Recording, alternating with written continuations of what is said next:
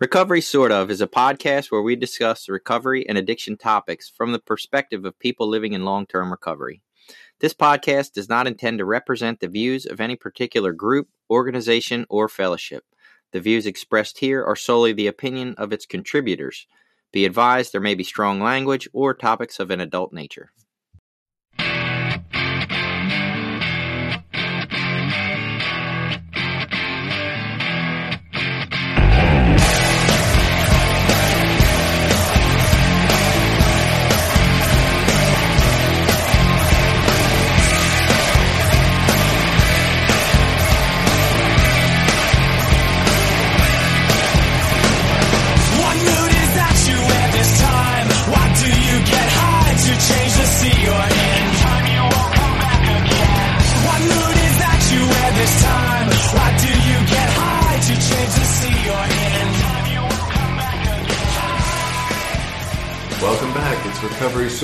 I'm Jason. I'm a guy in long term recovery. I'm Billy. I'm a person in long term recovery. And we wanted to wrap up some of our talk about freedom last week. We really enjoyed it. We got a lot of feedback about last week's episode, uh, and I greatly appreciate it. It helped us think about it. A lot of people helped to put it in perspective of like what feels free and, and just the freedom of not being in the bondage of addiction, which surely, I mean, we, you know, gave us the freedom to sit here and babble about whether we're actually free or not. Because if not, I wouldn't have had an hour and a half to dedicate to Billy. Uh, I'd have been out there using. Um, so yeah, Brittany, Julie, uh, Jenny, you know, Stephanie, uh, a lot of our usuals had comments. We talked about the Matrix. We talked about Buddha. We talked all kind of different stuff. Um, one of the mo- more interesting things, uh, somebody recommended a podcast, and so I listened to that, and it was the concept of we kind of take prisoners uh, in our lives, and this keeps us from being free because we then have to be the wardens of the jail, and you know, kind of like if you're taking care of a prisoner, it takes a lot of money. It takes a lot of taxpayer money to take care of any of our prisoners in our society, and so we take on prisoners that our happiness depends on, right? If you don't live this way, I won't be happy, or if you don't do these things, I won't be loved. And so uh, the whole podcast basically revolved around the idea that I can't be free until I give everyone around me their freedom. And I just thought that was really interesting. And it almost made me think of if all our spiritual principles work that way. Like, You can I- feel them more when you give them away. like that's the only way to get them. Mm, yeah. Like I can only get love if I give love. And well, in love specifically, that's what I the way love was always explained to me is is love isn't something you get. I mean, you can be loved, but it's not something you get to like grab and hang on to. It's something that you give to other people. That's what love. And if I say I love someone, that doesn't mean like when I say I love my wife, that doesn't mean I love my wife because she does my laundry and cooks my food and you know whatever. It's when I, if I really love someone, it's what am I giving to that person? How am I making their life better? How am I, you know, giving love to them, not just receiving love? Does that work with honesty though? Like, am I only getting honesty if I give it away? Or I, I think it's not even so much about. I don't think any of these are what I'm getting. I think it's just, am I living it? And that's what I'm living in. Like that's the spiritual principle. Like it's when I give it that I'm living it. I'm not look, running around looking for honesty to come my way or open mindedness to, you know, for somebody to give me some willingness. Like it's all about what am I doing? Am I giving this out to the world? Yeah, am I being an honest person in my life? Yeah, am I giving honesty to the world? Yeah, So I guess freedom is the same way. Maybe freedom is a spiritual principle. We just need to live it by letting everybody be free. Yeah, uh, and we're lucky. Sometimes it's easy to get out of perspective of like in some of these other countries, they don't have freedoms like we have here. You know what I mean? Like there are literally countries where you're not allowed to have meetings. You know, recovery meetings, or you know, you're not allowed to openly be an addict, or they'll put you in camps and shit like that. like, you know, so there are some levels of freedom that we get in this country uh, that might allow us to take that a little bit for granted. Yeah, I can I can see that. I, I'm currently struggling with uh, you know not doing the the smoking or vaping or anything, and it just it like it doesn't feel like freedom. it feels like I'm I'm struggling and stuck into this miserable little box where because here's my problem is I want to be a non-smoker, but I want to smoke. Right? That's like being a faithful husband that sleeps with other women and and you know a, a guy in recovery who uses drugs like they don't work together Right. but that's what i want I, I want the joys of what i call the joys of smoking without all the extra bullshit that comes with it So I want to use with no consequences. That's Yes. what- that's exactly what That's exactly what it is. Yeah. Yeah. And we were just, you know, I was on vacation with my wife this last week, and and we talked a lot about that. It's like I've heard people say, you know, I stopped using because it stopped working, and it that isn't how it went for me. I loved getting high. I still love getting high. I don't do it because the consequences sucked. Right. You know, my life was in shit. I couldn't be the person that I wanted to be, but the getting high part, that was great. You know, like, when I was high, things were good. It was the consequences, you know. I'm trying to. Th- I don't remember it really being that good at the end. There wasn't a whole lot of getting high either. It was mostly just like getting well or getting by at the end for me. So it wasn't a whole lot of like, oh man, I'm so high, I, I'm passed. Like I was just passed out. Honestly, when I got high, I was nodding. And so I have a little bit of a weird story. Like my end, what I would call my end when I got clean this time, wasn't the worst part of my life using. Mm. You know what I mean? Like Right. what had happened for me, I had gotten really bad into heroin for four or five years. And I ended up going to jail for a year. So I got off of heroin while I was in jail. And when I got back out of jail, I said, well, I'm just not going to do heavy drugs anymore. I'm just going to drink and smoke pot. Mm. So I did that for another three or four years. And I never did heroin, coke, no heavy drugs again. But my life just stayed, you know, fucked up in that continuous pattern of, you know, violate probation, get a DUI, get in trouble, never having any money, you know. But when I was using heroin on a daily basis, my life was way worse than it was, you know, at my end when I got Right. clean. So my decision to get clean was solely based off of the consequences of this behavior just aren't worth it anymore. You know? Hmm. Yeah, I don't, I don't see, and that's I think the hardest part about the smoking, right? Like, there's a lot of there's a lot of consequences from it, but they are so minimal in comparison to the the life altering consequences of drug use, right? Like, there's a ton of life altering consequences with drug use that make you say, "Damn, maybe I really need to get my shit together." Smoking, it's all later on. Right, Well, I was gonna say when you say minimal, it's not minimal. It's minimal today. Yes, it's it's not noticeable today. It's inconvenient. Um, but you know, watching say my mom go through what she went through. At the end, she had you know years of time where she was wheeling around an oxygen thing and couldn't do certain activities or was very limited in the amount of mm-hmm. physical you know stuff she could do. And and they told her she wouldn't would only live I think two gave her two or three years and she ended up living for like almost ten after that. But that was not a very good quality of life you know it wasn't the quality of life that we were used to you know when she was growing up you know when our kids were growing up and she was a big part of their life i mean she would her and my dad would come down to the beach with us on vacations and we would go out for the whole day and you know do stuff and go out to eat. She couldn't do any of that at the end of her life you hmm. know. She couldn't barely go out to a restaurant. I mean if we went out to a restaurant that was like a big deal it was a production and that was all she could do you know? Right. so you know that 40 years that she smoked i guess those consequences might have seemed pretty minimal but that last 8 to 10 years probably felt like a pretty big consequence you know And that's and that's where the hard part is. So I want the better ending, right? But then I got all the justifications and the and the rationalizations. I'm like, well, my parents and my wife's parents don't do the stuff they like when our kids were really young, man, they'd go walk Disney with us for full days and for the whole week and they're like they don't want to do that shit now. They don't get off the couch. And I'm like, maybe it's just an age thing. Fuck it, I'll keep smoking, right?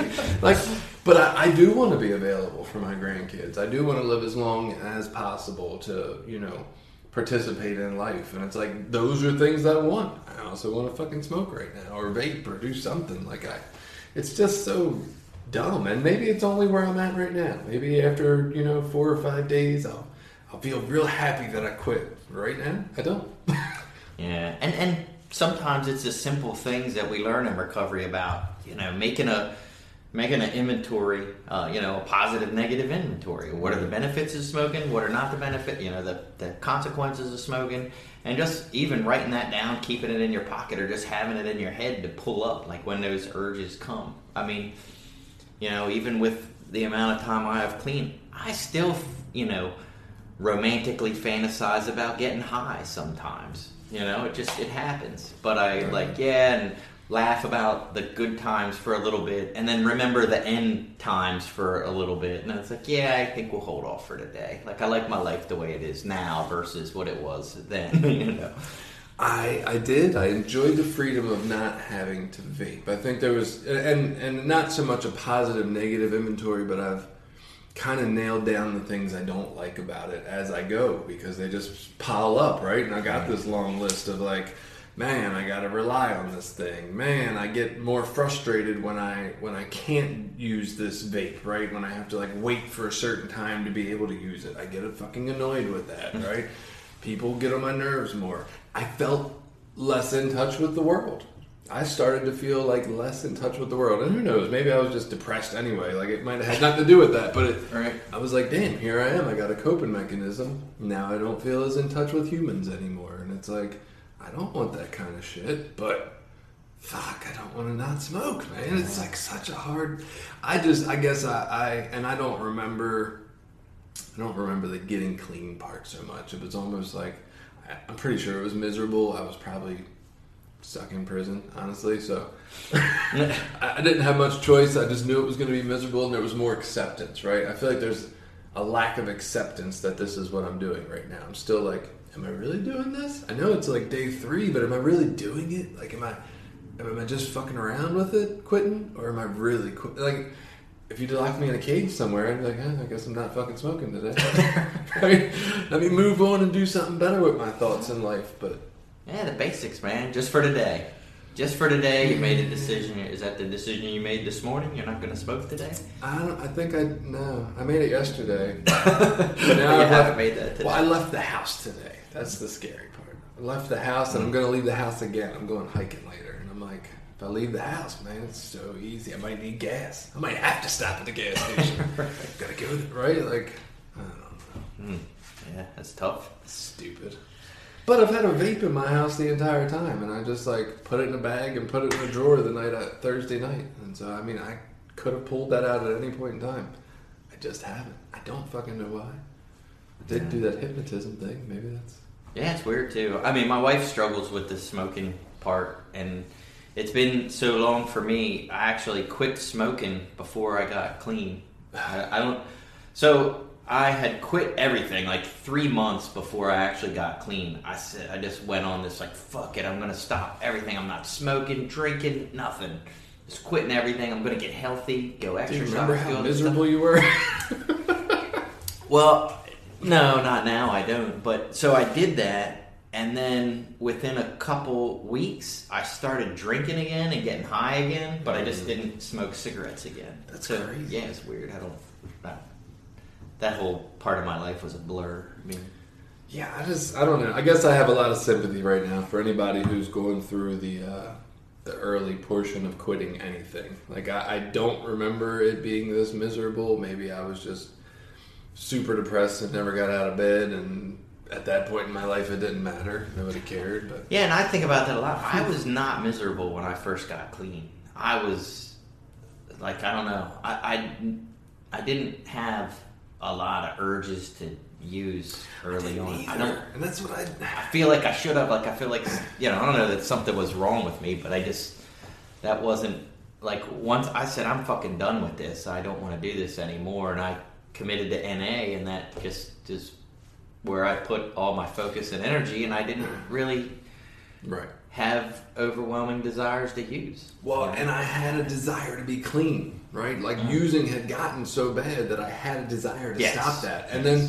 when I found a little bit of freedom and, and not having to use, yeah, I got excited. I was like, oh my God, this shit's working. I'm Right. right. let's do this. And it felt good, Right. right? I did not want to go back to using right then and there.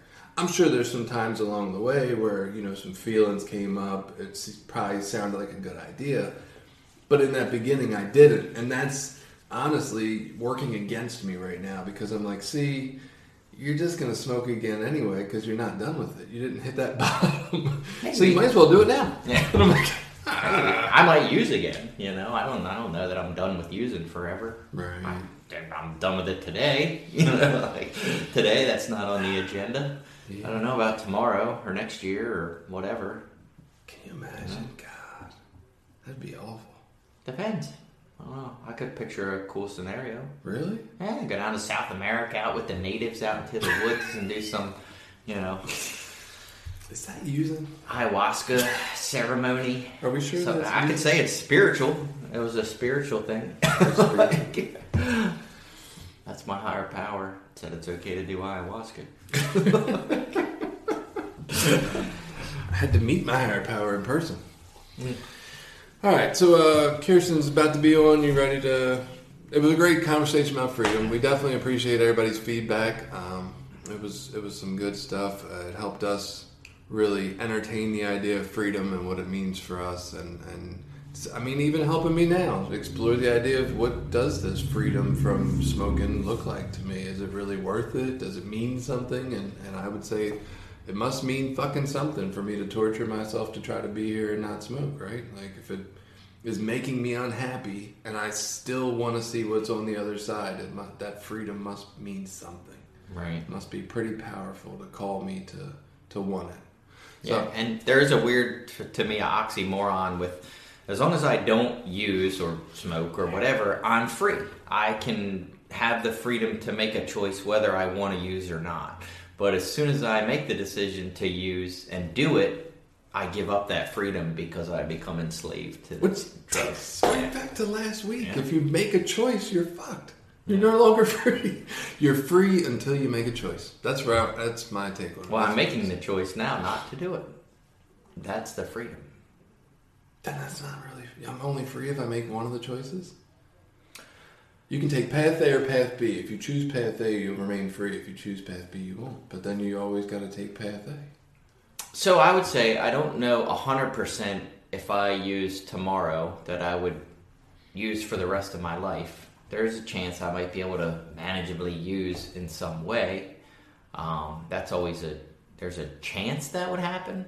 Right. Um, but I don't want to take that chance because there's a chance that it wouldn't go that way, and the risk to me isn't worth it. Yeah, I can. Yeah. It's like jumping out of an airplane, parachuting. It's just not something I want to try today. Sounds exciting. There was a time in my life I thought it was fun and exciting, and I would have loved to do it. Now I'm like, meh, I'll pass. Even if you said you wanted to pay for it, be like, nah, I'll stay here on the ground. You can go jump out of an airplane all you want. I don't know. That's funny because I've always been against doing that, and now I think I'm in a place where I might. like, This episode has been brought to you by Voices of Hope, Inc., a nonprofit grassroots recovery community organization located in Maryland. Voices of Hope is made up of people in recovery, family members, and allies.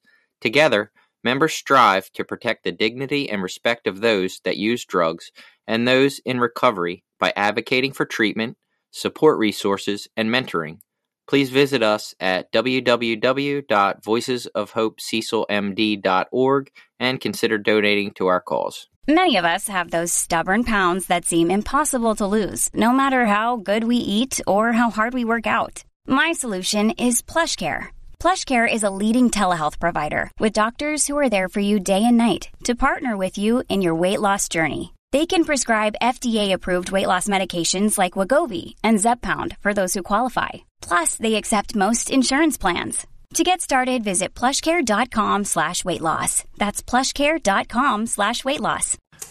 we're going to segue here from having the freedoms to make these decisions, and we're going to have a conversation about what ways to make decisions to stay out of sticky situations early on in recovery that might lead to not being free anymore. Kirsten, this is Billy. Sorry. Hey, how are you? Hello. Have I seen you before? Maybe. Uh, I've been around like the Elkton area meetings. So Jason said you were at Mm. one of the recovery houses. Yes, I was at Charlotte. Yeah. How long were you there? Am I allowed to say that? Six months, like a week shy of six months, maybe two weeks shy of six months. Okay. Can, uh, So, how much of that are you willing to talk about? Oh, I mean, I, I can talk about that shit. Whatever. Oh my, my bad.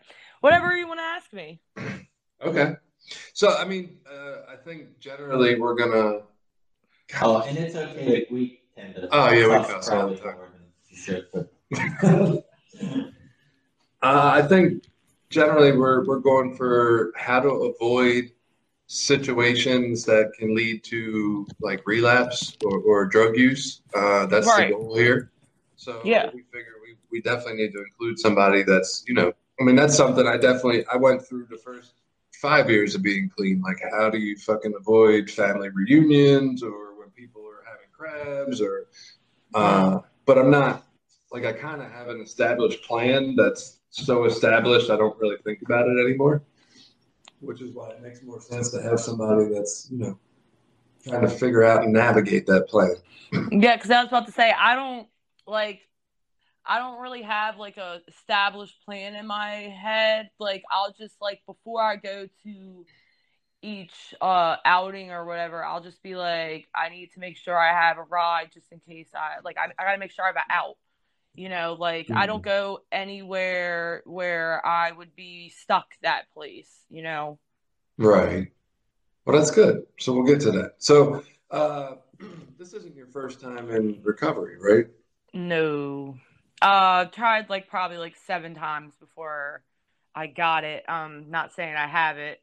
Don't say that, you know, but so far so far it's it's been okay, you know. Right. What kind of success have you had before? Uh probably like if I'm being honest with myself, I wasn't being honest with others. I used to say like 3 months, uh but it was probably like 2 months tops. And what happened each time? Uh, I would drink. I would get around the wrong crowd and I would drink and then that would just set me off from there because like you drink, you want to do something else, you know, it's not good enough. Right. Were you hanging around uh, NA people at those times, or were you just doing your own thing? No, uh um no.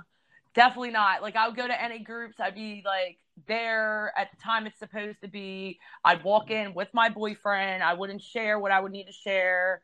I would just kind of listen um and leave. I mean, like I wouldn't really talk to many people before or after. Never got any numbers. Like I thought I had like I had a sponsor, but I didn't use her. Like I just asked her one day because I knew who she was, but like I didn't use her. Right. Did you get the boyfriend in recovery? Like, did you find him in NA and then just went to meetings with him? Or? We used together. Um, so so it was like this game where like we would get out of rehab and like we both would have we both relapsed but we both would act like we're clean and then like kind of accuse each other of relapsing um so like it was like that but then we would both like i don't know one day we would just both use together again and then it was off to the races you know So what what's different this time? Like what has led you to want to do something different? I mean, maybe it's just time, but you went into a recovery house this time, and you haven't done that before, right? No, that Okay. was definitely a.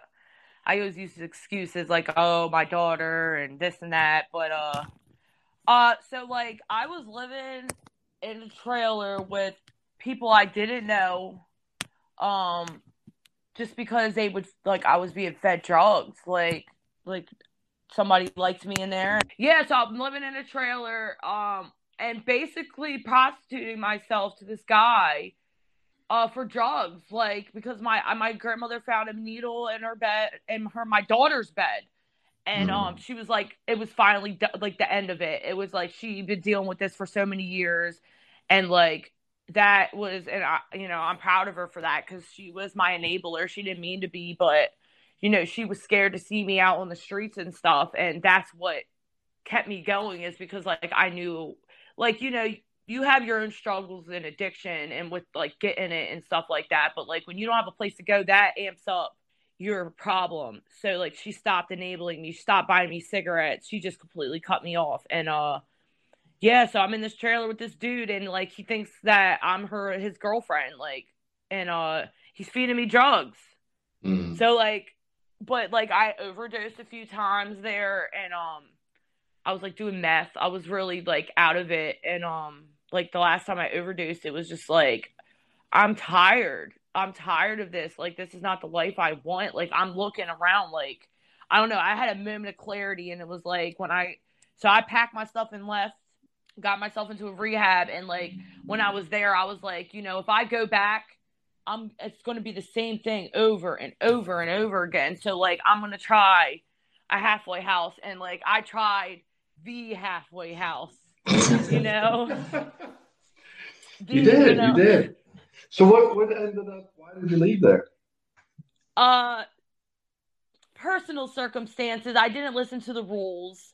Mm-hmm. Uh, I, you know, I was there long enough, and uh, I was not listening to the rules. I wasn't listening to because there was this. It's a year rule in NA, so like at the halfway house, there's a year rule there, and uh, I was being sneaky, and that was actually like that.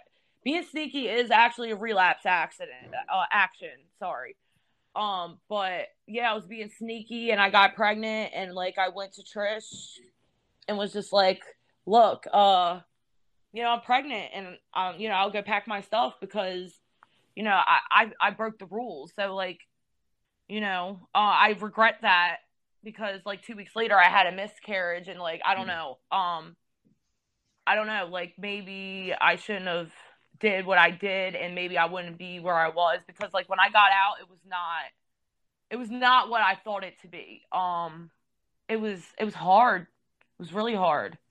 You know, like like it felt safer in the house? Well, yeah, but it wasn't even that. It was like I had everything set out for me. I had people making my decisions and like not having to question whether them decisions were wrong or not. Like, and Hmm. then you know, it's just you know the the freedom too. It's you know, what am I going to get myself into? Right, right. So when you would try these things before, uh, you would go back to using, you were still hanging around old people, places, and things, I imagine. Yeah, I was still in that same neighborhood, still contacting the same people. Um, like, cause I used to sell drugs, so um, I had I know a lot of people. I know a lot of addicts, and like it would be cordial at first because I would like, oh, I'm clean, and they'd be like, yeah, that's cool.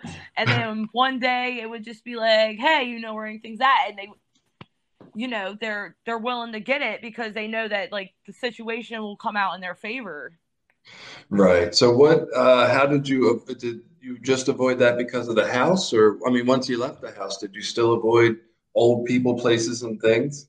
Yeah, like right now, to be honest, I don't think I could hit like anybody up and know where to find stuff. Like I would actually have to work at it. Some, you know, if you want it, you you're gonna get it.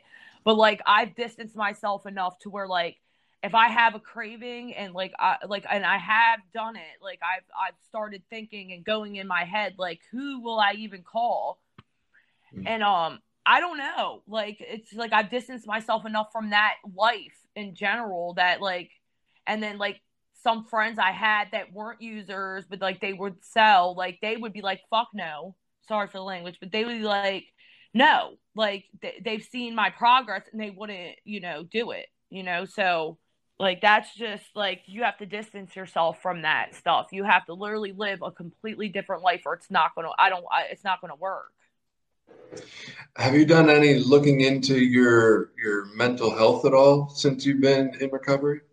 Oh yeah, in the house we went to uh we went to a therapist and we did, got our meds and stuff like that. Um, but I will say when I left, I stopped taking my meds. Um, Mm. You know, and that's detrimental. And um, I just like started taking them again because like you think that um you're okay, especially if you're bipolar or BPD. Like you start thinking, oh, you know, I'm okay, and you'll stop taking them, and then like you'll quickly realize that uh that's why I felt okay. Mm. Right, right. Yeah, I think that. What do you feel like that, like the halfway house experience? Was that good for you? Was that positive for your recovery this time? Oh yeah, like if it wasn't for that house, I I wouldn't have made it. I still wouldn't be making it. Um, a lot of the things I learned there, I still do like to this day. I mean, some stuff I, you know, was a little rebellious on when I first left, but like, um, no, like a lot of the, the stuff that um they've taught me, I still implement today, and I, you know, I do owe them a lot. Like, not like you know what I'm saying. Like, I owe them their props because they are you know they they set my foundation and um i wouldn't be where i am if it wasn't for them like they really did help me Yeah. And how did you find them? Did you find them through treatment, or how did you get find Cecil County? so somebody in the health department uh referred me to them um and they took me down there and everything and um yeah it it was i don't know like I, that experience was like the best part of my life right now like I mm. miss it every day. Like the girls, the camaraderie, like com- is that how you say it? Robin. Yeah, like I miss it because like you always have a girl to go talk to about like your real feelings. Like these mm. girls are really friends with you. Like these girls really love you. They're not trying to get anything from you. You know, and when you go out into the world, it's like you have to start deciphering that. Like you have to start deciphering if your friends are really your friends. There, you know, like it's hard to navigate through that sometimes.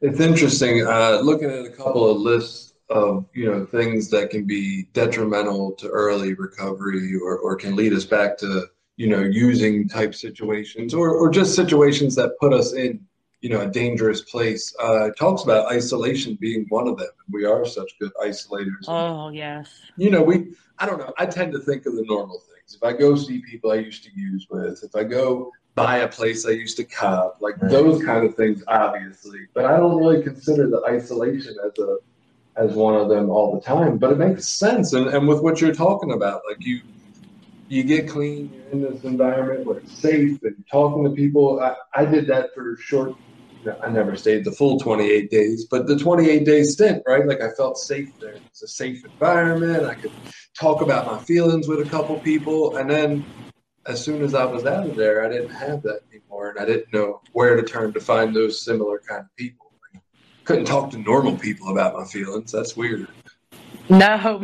Have you ever told a family member, like, you ever, like, and like in early recovery, like maybe they wouldn't act so much as now, but you ever like sat there like with a few months clean and was like, Granny, I want to use. And like Right. the way they react is Yes. the way they react is so crazy and you don't realize that like that's what you get from other addicts is like you know you could be like yo like i really want to smoke some crack today or whatever and they'll be like yeah me too but we're not going to do it you know but like your family they freak out like they're like calling the rehabs again like they they don't understand that that's a normal thing they think that like once we get clean we're cr- we're good like Right, right. So are you you are back in a halfway recovery house type environment, I believe? Uh, kind of. I work. Okay, so I work for uh, a inpatient rehab, and I'm a house manager. So yeah, kind of. Wait one second. Okay, so yeah, kind of. Um, I'm just like the manager here, then I get paid for it. I mean, so yeah, but it's like these girls are in such early recovery that like it's very. I have to watch like what I say. Like I, I want to be relatable, but like yeah. So the meetings I don't consider like consider meetings for me, um, because like I can't just like bust out like me. Like I'm me. So like I'm me when I go to NA meetings. So it's like I can't say the things I want to say and stuff like that because these girls are very impressionable. So like I don't want them to get any bad ideas and like that's the thing is like I don't want them to be like, well, this girl like wants to use a year in like I don't know, like that's normal, yeah, and I tell them that, but like I don't want like very new ones to think like it's okay to I don't know, you know what I'm saying? It's hard to explain. So do you have do you find you have to go to meetings uh, with the people in the house and then also go somewhere else for your meetings? Yeah, and it's really hard for me right now, um, because of COVID and stuff. Like, I can't get to meetings. So, like, like the other day, I went to a meeting up in Essex. It was one lady and uh, a Zoom meeting. So it was like I could have I paid forty dollars for that. Like I've been in such need for a meeting that I'm like I don't care. Like I need to go see some people and then it's I could have zoomed, you know. So it's it's hard navigating. It's hard navigating right now. So it's like, yeah, I'll do some zooms and stuff. Um and like I don't know, talking to the girls and stuff kind of help, but like I don't know, like I feel like I'm missing something. Like I'm so into NA that it's like, because that's what kept me clean. That's what saved my life. So why wouldn't I be? You know, so it's it's hard for me right now. It's a little bit of a transition, but it's like up here. I don't know nobody. Like I'm around. I'm not around the people, places, and things at all. So while I'm struggling, it's kind of like, it's like you know, it's not as uh dangerous. Hmm.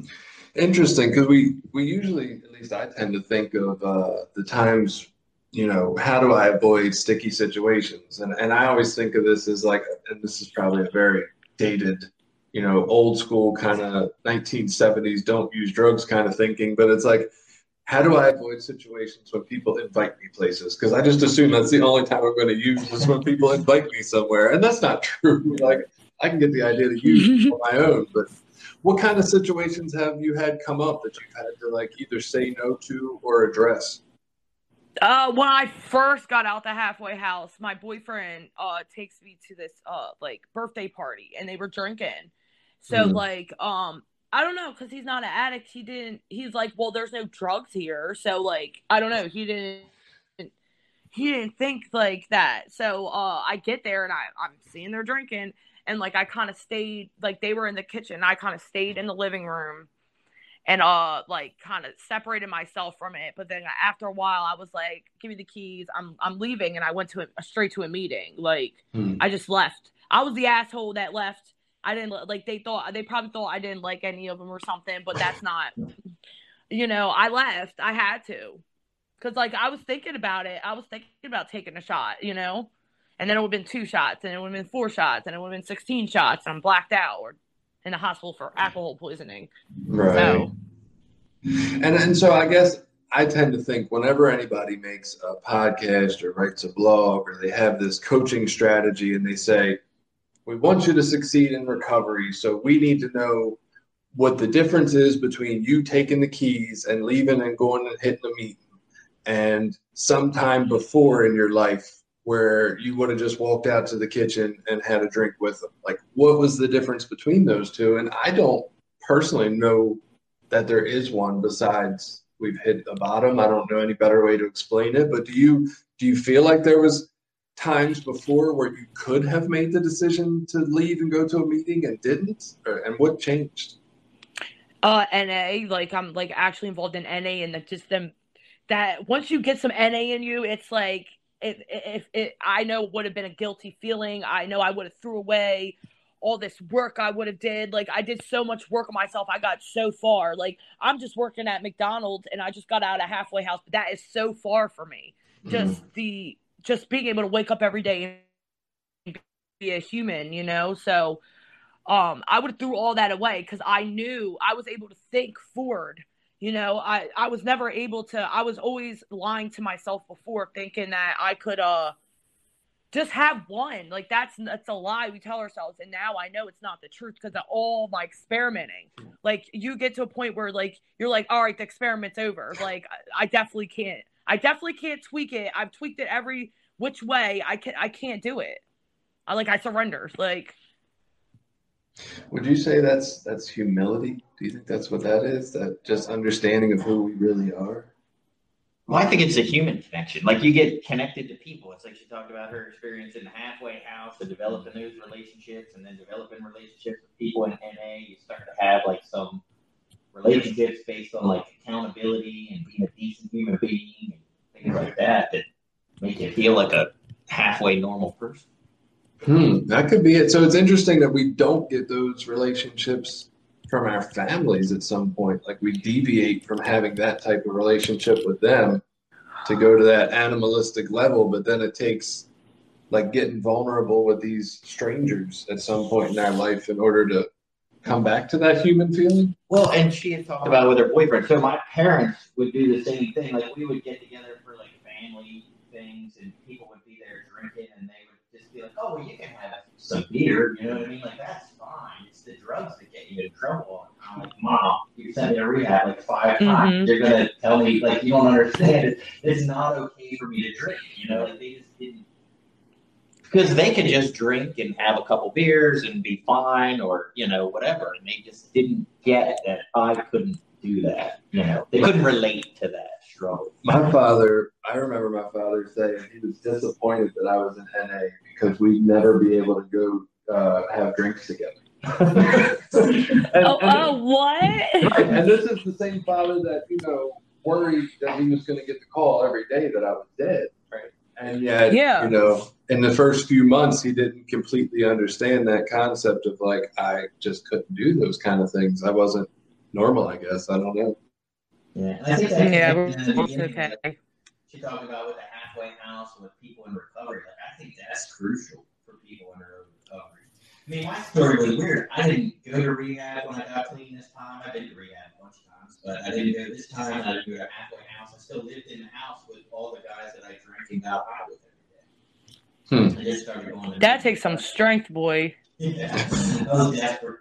Um, but as soon as I could, like within a couple weeks, I got out of there, and you know, the same thing. Like I went to meetings, and people said, "Hey, you really should get out of that situation. You really shouldn't stay there. It's not good for you," you know, and stuff like that. So, you know, I took the advice of people in recovery and started making some different decisions.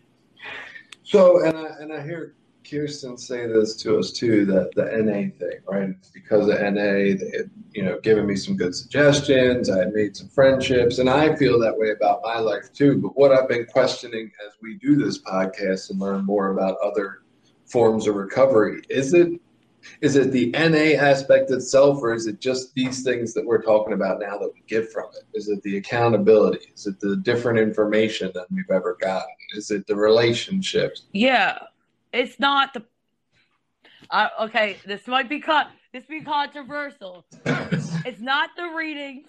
It's not the way the actual meetings are set. It's not that. It's the step work and it's the connection you get with other humans. I block out them readings now. Like that's you know, it's not. It's not. And you know, it, it's what it's the template they gave us and like you're supposed to take everything that they ask like you're supposed to take everything and not leave anything but like i don't know like the readings and stuff like that's in the na book. I sometimes read the na like the the te- basic text but like it's the human connection that we need. Like we're isolated. That's why we use we feel like we're not we're alone. We're not the same as everybody else. Like i still feel like that. You know? I feel like meetings are know missing. um, that i'm not like every other like everybody else. So like it's the connection how many meetings am i missing no, I was going to say, I, I, did you say did you had cut out for a slight second there. I was going to say, I feel like meetings now are missing part of that human connection, at least for me, because I, I I've been to a couple and they're not hugging. Well, I'm not hugging, and some of them are, but I'm not. But it's like that's part of what made you me. want to see the hug still ah. like you want to see them still I want to. I want to hug people. That's what I want, and yeah oh Don't god it's ready. bad now you're so ready to hug people I am. No. That's part of what made me feel yeah human. Somebody touched me and they were like, "Hey, welcome," and I'm like, "Holy fuck!" Like nobody wanted to touch me when I I'm was getting welcome. high. Right? I wasn't brushing my teeth. exactly They were ten feet away, trying not to smell me. yeah now someone's like over willing to hug you so it's like yeah it's like i've made it i've arrived So okay, so we put ourselves, uh, and, and I think you've made the case for uh, you know staying out of a relationship since your boyfriend put you in a sketchy situation. but uh, what other types of situations have come up? Is, is there any family situations or anything else that is like you thought, man, if I do this, it's going to be kind of sketchy?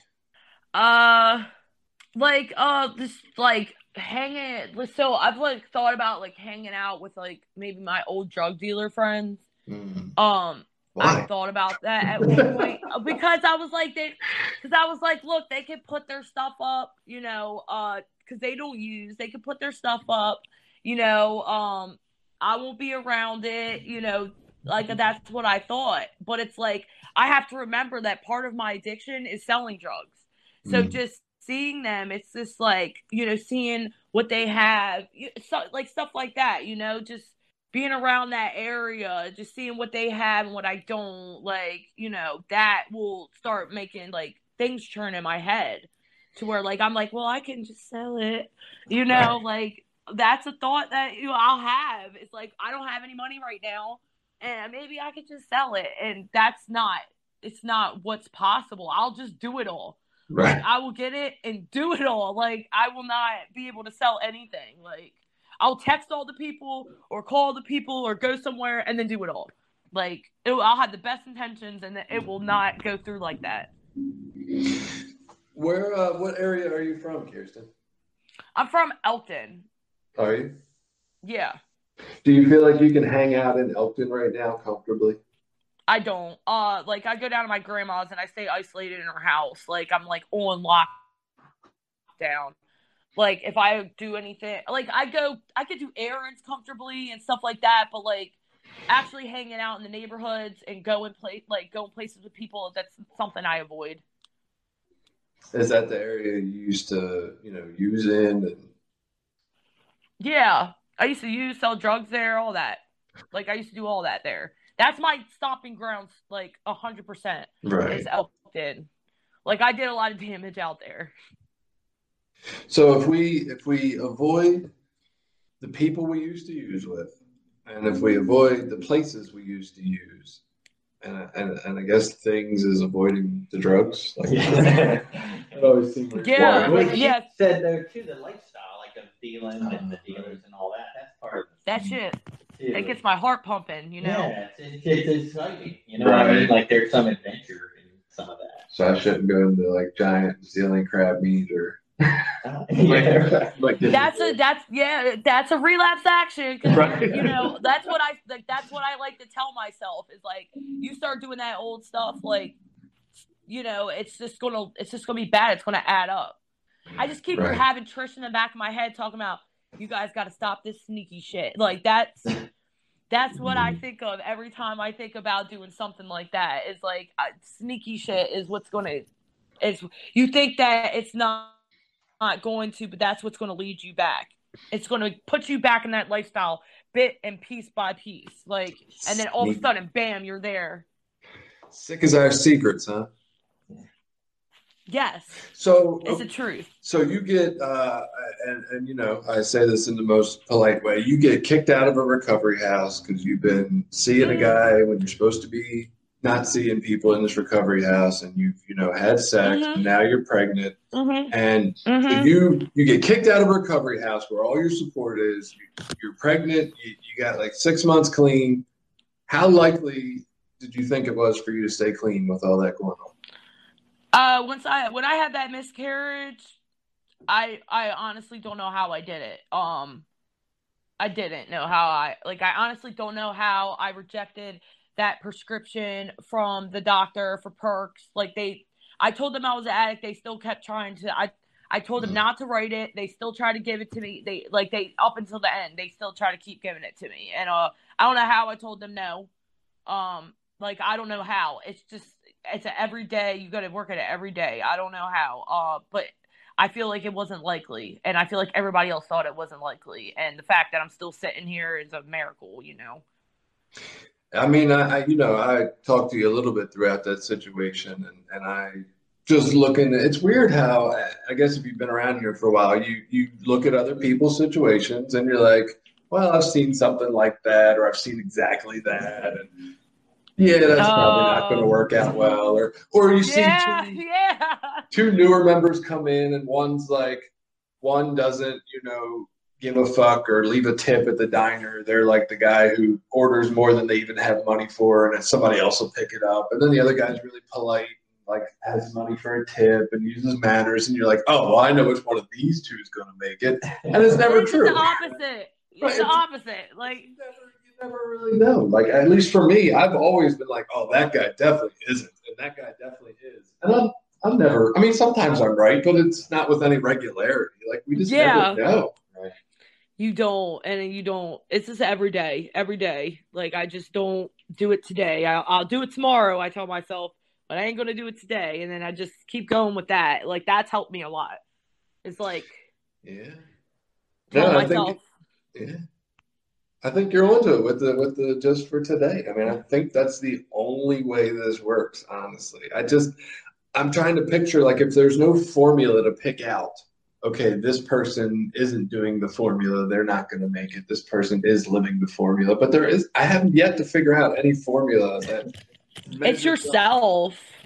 It's all up to yourself. It's all up to what you're where if you're if you're tired enough. It's really the gift gift of like desperation. It really Mm. really is. Like it's just like I'm never ever ever gonna do this again because I am scared shitless that I'm gonna end up back where I was. Like that scares me and that haunts me. Yeah, some of Like, the things that I mentioned, uh, the people, places, and things, the poor, poor self-care can lead us back to using. I would agree with that, but I don't know. Like I would, I didn't even know how to care for myself early on, and maybe that's why I needed people around so much. I needed a little bit of like help in that self-care department. I need people to say, you need to be in bed by ten, and you know up by eight, and you need to leave the house and get a job, and not just lay here all day.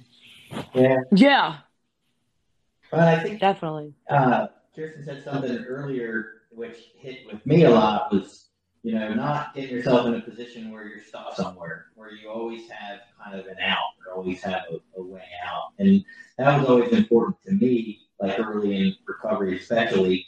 Um, it wasn't my wife then, we were just dating, but when my wife and I were early on and, and dating, we would go out to like shows at clubs and stuff, you know, where people were drinking. And that, like, for me, that was never a area where I used. I wasn't like a club person that went to clubs and drank. And so being in that environment didn't always trigger wanting to get high or use. Um, but there would be times where we would talk about it before we got there. It'd be like, look, if either of us starts to feel like in a bad place or wants to drink or whatever, like we just got to go. And the other person had to be kind of okay with that, you know, going in so that neither of us felt like we were stuck in a situation. hmm Um, and that's smart. Yeah, and one time we went to like a she she's real into the Grateful Dead, so we went to a Grateful Dead concert, and uh, we were there. We paid all this money for tickets. We were there about twenty minutes, not even. Probably we went in, found our seats, and she's like, "I got to get the fuck out of here. I can't do this. I bet. Like this just makes me want to get high too much. Yeah. Like, we got to go." And we left. You know, Yeah. and and having that out, knowing that you know I was quarter and, and not feel like, well, no, we got to stay now. I'm gonna be the asshole that breaks it up. Like, Yeah, yeah, right. I'm gonna be the asshole that makes everybody leave. That's how I felt with the pool party. Is like, but I still did it. I was like, I don't care. I'm gonna be an asshole today. Like, I'm an asshole usually, so this is something worth being an asshole about. You know? Yeah, or just making sure you have those people around you that are gonna, at least whoever you came with, that's gonna support you in that, that like understands where you're coming from. Now, see, that's Yeah. interesting because listening to both of you, Kirsten, I know you have like a, a you know, sometimes a, a loud personality, but I think that was a benefit to you in that situation to say, fuck it, I'm going to be that asshole, even if I look like that, which maybe nobody even thought you did, but it didn't matter. It's in your brain, right? But I Yeah. had, I had a partner early on that would have been fine if I'd have said, hey, I'm uncomfortable. I really need to leave. They'd have been like, cool, let's go. And I still couldn't because there was that thing in my head that said, "Oh, you can't be the party. You can't. You need to be able to do this." And so I still couldn't tell them, even though I had the partner that would have been okay me. And I, and I wasn't the loud enough personality to, to say, "Fuck it, I'm just going to be an asshole." It was just, I guess I'll sit here and do my best not using. Like I don't know what else to do. Yeah, but wait, and it's like that's the thing is when I felt like if I sat in that situation long enough, I might not have took that drink there, but I might have went and caught some dope later just because like that feeling. It just it's hmm. it. I don't know if you guys know. I'm pretty sure you do know. You ever okay? So that feeling you have when you're about to cop, that's the feeling I had sitting there. It was like that anxiety, like that super anxiety, and it could only be like cured by getting some shit. Like it was like anxiousness. Uh, that's it's, it's anxiety, I guess, but like that's my when I th- when I'm anxious, I'm like I feel like I'm about to cop. Like I say that all the time. Like it's like that feeling when you're about to cop. I felt like that the last three days about smoking. About smoking cigarettes, really? Yeah, This, like, yeah. you- Oh have you been God. trying to quit? Uh, yeah, I haven't had any. I mean, I so I did quit, and then I went back to vaping and smoking cigars, and, and now I'm like on day three, and I'm just like on edge the entire time. I'm like, when I leave here, am I going to go buy a cigar? I don't know. Ooh, And you probably you probably justified it the whole time, like, well, just gonna. I'm just gonna be. Well, it's- I'm just going to have a cigar here and there. That's what yeah, it's not a cigarette. It's just, you know, fi- 10 cigarettes, basically. Well, I'm just gonna have a cigar, and then uh, I'm spending so much on cigars. I'm like, these aren't healthy. I'll buy disposable vapes, and then I'm spending like a hundred dollars on that. I'm like, this is fucking crazy. I'll get a real vape. Disposable ones are super expensive. They Oh. don't help you. But if you buy the big ones, they're expensive at first. But if you buy the ones at the vape shops, they are cheaper. And that's what I ended up doing. I was spending so much on disposables. I was like, Christ, I might as well get a real one. Yeah, this is fucking crazy. Now, now you're like the hopeless dope fiends walking around with the vape now. Yeah, it's, it's like from the outside watching the progression. It's like just like an addict, you know what I mean? Like I'm just gonna do this cigars, and it's only Right. gonna be every now and again. And I can control this form of addiction. and that slowly leads you right back to where. yeah. Did I To- to say that? Did I say that wrong? It's dope bliss hope fiend. Did I said that right? I don't know. Did you say Hope Fiend? hopeless dope fiend? I pretty much. I think I did. I'm like, wait a minute. Let me correct that because I'm That like, uh the might have been they a. Freudian slip. that might have been on purpose. God, Uh, it's backwards. It's backwards. One of the other things it mentions, besides you know poor self care, people, places, things, uncomfortable emotions. You know the the whole halt, hungry, angry, lonely, tired. I was Ugh. very awful at recognizing that early on. Like I just knew I was angry. That was the only thing. like, am I angry because I'm hungry? I don't know that. I'm just angry. Um, but I feel like that could definitely have something to do with with learning not to use if you're you know feeling feelings and don't know how to talk about them and maybe that's why early on the the recovery house environment and having someone there 24 hours a day can be so helpful not that everybody needs it but it does put your peers right there with you at all times it's not like oh i'm feeling shitty monday morning i have to wait till monday night at 7 p.m for the na meeting to talk to my people it's like no i can just talk to people monday fucking morning at breakfast mm-hmm. Or right then and there. Right. Do you Like- feel like? So, are you living at the house you're managing right now? Yeah. But you don't feel like you can talk to any of the people in it? Cause I have it's there's like a few choice girls that'll come in and it'll be like, you know, they're cool. Like Right. I could like, you know, but like I have I, I feel like even though I live here, I have to maintain some type of uh, symbolism of professionalism, even though I'm not. Um like I I talk to them sometimes. Like I'll tell them like when I'm not feeling like too good, but like I can't like break down and like I feel like I feel like I can't. Maybe that's just me, but I feel like I can't just like break down to them, you know. Right. And and how is that different from when you were at the other house? Because at the other house, like I w- it wasn't my job, so like Mm. I could just give them the grimy details, not really care. I like just give them the tea and not care. Like I didn't have to care about like maintaining any type of uh boundary, you know. Like me and girls have no me and them girls have no boundaries. It's really ter- it's it's good, but it's really terrible. So is this like this boundary that you have now? Is that something you've set on yourself, or did the place that you work ask you to maintain that boundary? They, I mean, like they said they wanted some type of boundary, but they didn't tell me what the boundary was. Like, I guess they just they left it up for me to choose. Like, but um, you know, I can't be like running through here just telling them all the. I don't know. I just feel like I can't tell them every detail of my life. You know, like even though it does look like a good example, I feel like because it's like okay, this girl's over here depressed for the past couple weeks and uh she's still clean. You know, she didn't go out. You know, if I look perfect, I feel like they're gonna they're gonna think they can't obtain what I have. Yeah, I know for me, I've definitely gotten to some points uh, where I thought I wasn't able to share about my struggles in a meeting. because I thought I was supposed to be somewhere else with the amount of time or whatever I had. And like learning that that's not really reality for me today. Thank God I can go in a meeting and look as ugly as I want. It really doesn't matter. Like that's that's what they're there for is to go be ugly there. But I I guess what I can relate it to is seeing a lot of people get into working in the field. And so through working in the field, they don't have time for their own personal recovery anymore, but they assume that the work in the field is going to kind of replace that. Yeah. Right, compensate for it. But the problem is you are limited in what It doesn't. like you well right, because when I'm up here in the field, I would be everything I'm sharing is only with the best interest of the other person. It's not really for my own recovery. But I mm-hmm. need a place to share Yes. about me too. Yes, that's yep. You got that. That's what like that was kind of what I was trying to say is like I could give them like something in my life and tell them stuff, but it's not really sharing. Like Right. I, you know, it's trying to show them, hey, look, you could do this. So do you feel like now you have like a separate support group down there where you are, or have you developed a, a new support group? It's mainly coworkers. Um, Courtney B has been really like like my rock down here. She's like my bestie down here. Um uh like you know my coworkers are awesome. They're really awesome, but uh it's just it's not really what I consider a network. I mean, one of the girls from my house moved back down here, so I kind of have her. We haven't really met up in person.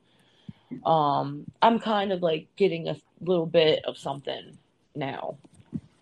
Are the are the meetings that people in the house are going to uh, are they in person?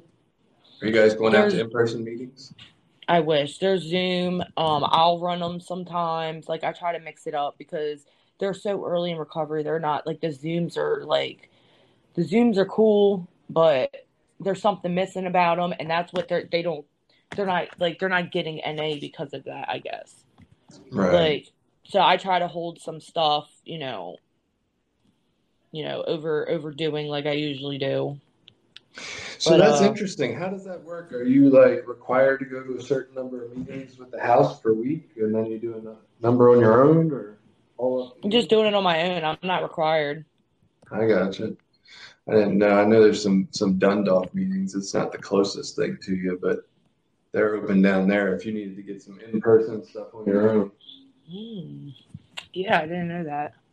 So, what's your biggest struggle to avoiding situations today? Like, you, you know, maybe early on, you, your struggle, it sounded like, was not enough structure. And so, this time through, you were in a very structured, you know, recovery environment. And that's what kept you on point. But now that you've kind of got that period established, what would you say is the biggest struggle today? Are you starting to get concerned that maybe you're isolating and not talking to enough of your own network?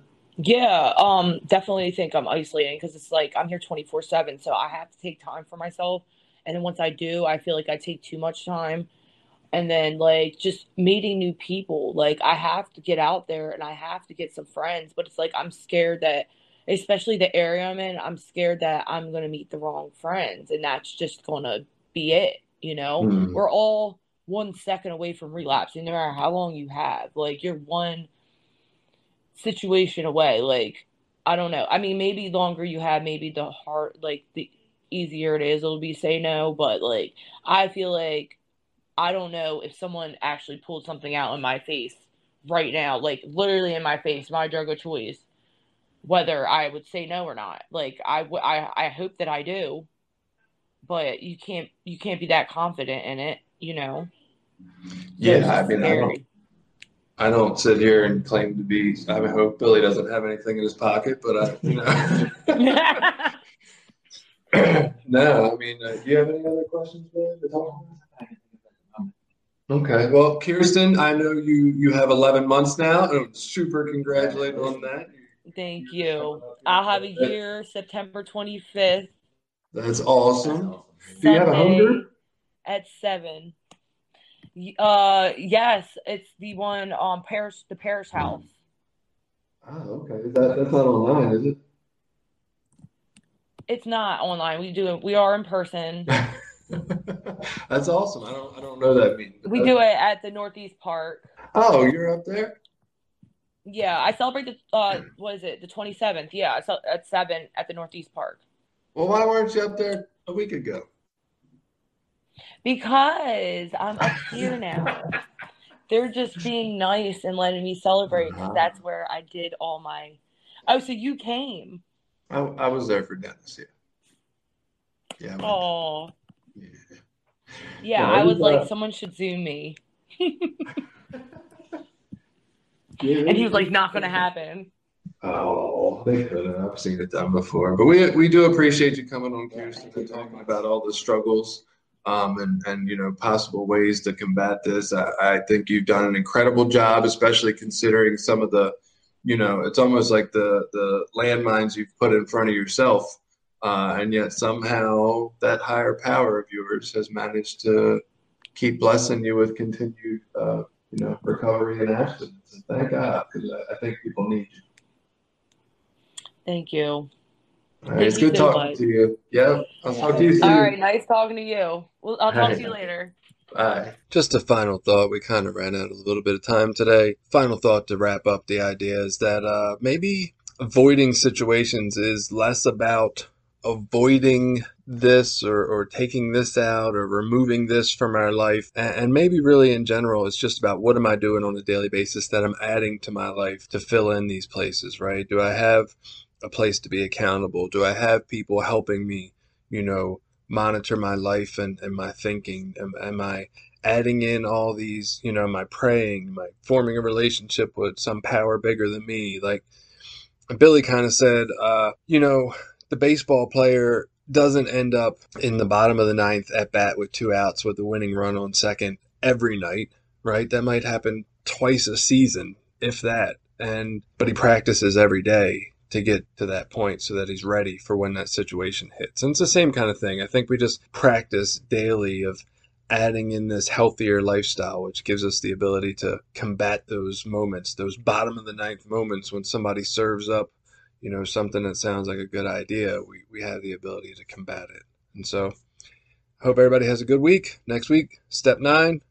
See you then. If you enjoyed this podcast, please feel free to share it with people you think might benefit from the conversation. Look us up on Facebook, Twitter, and Instagram to join the conversation also and share your ideas with us. We'd love to hear it.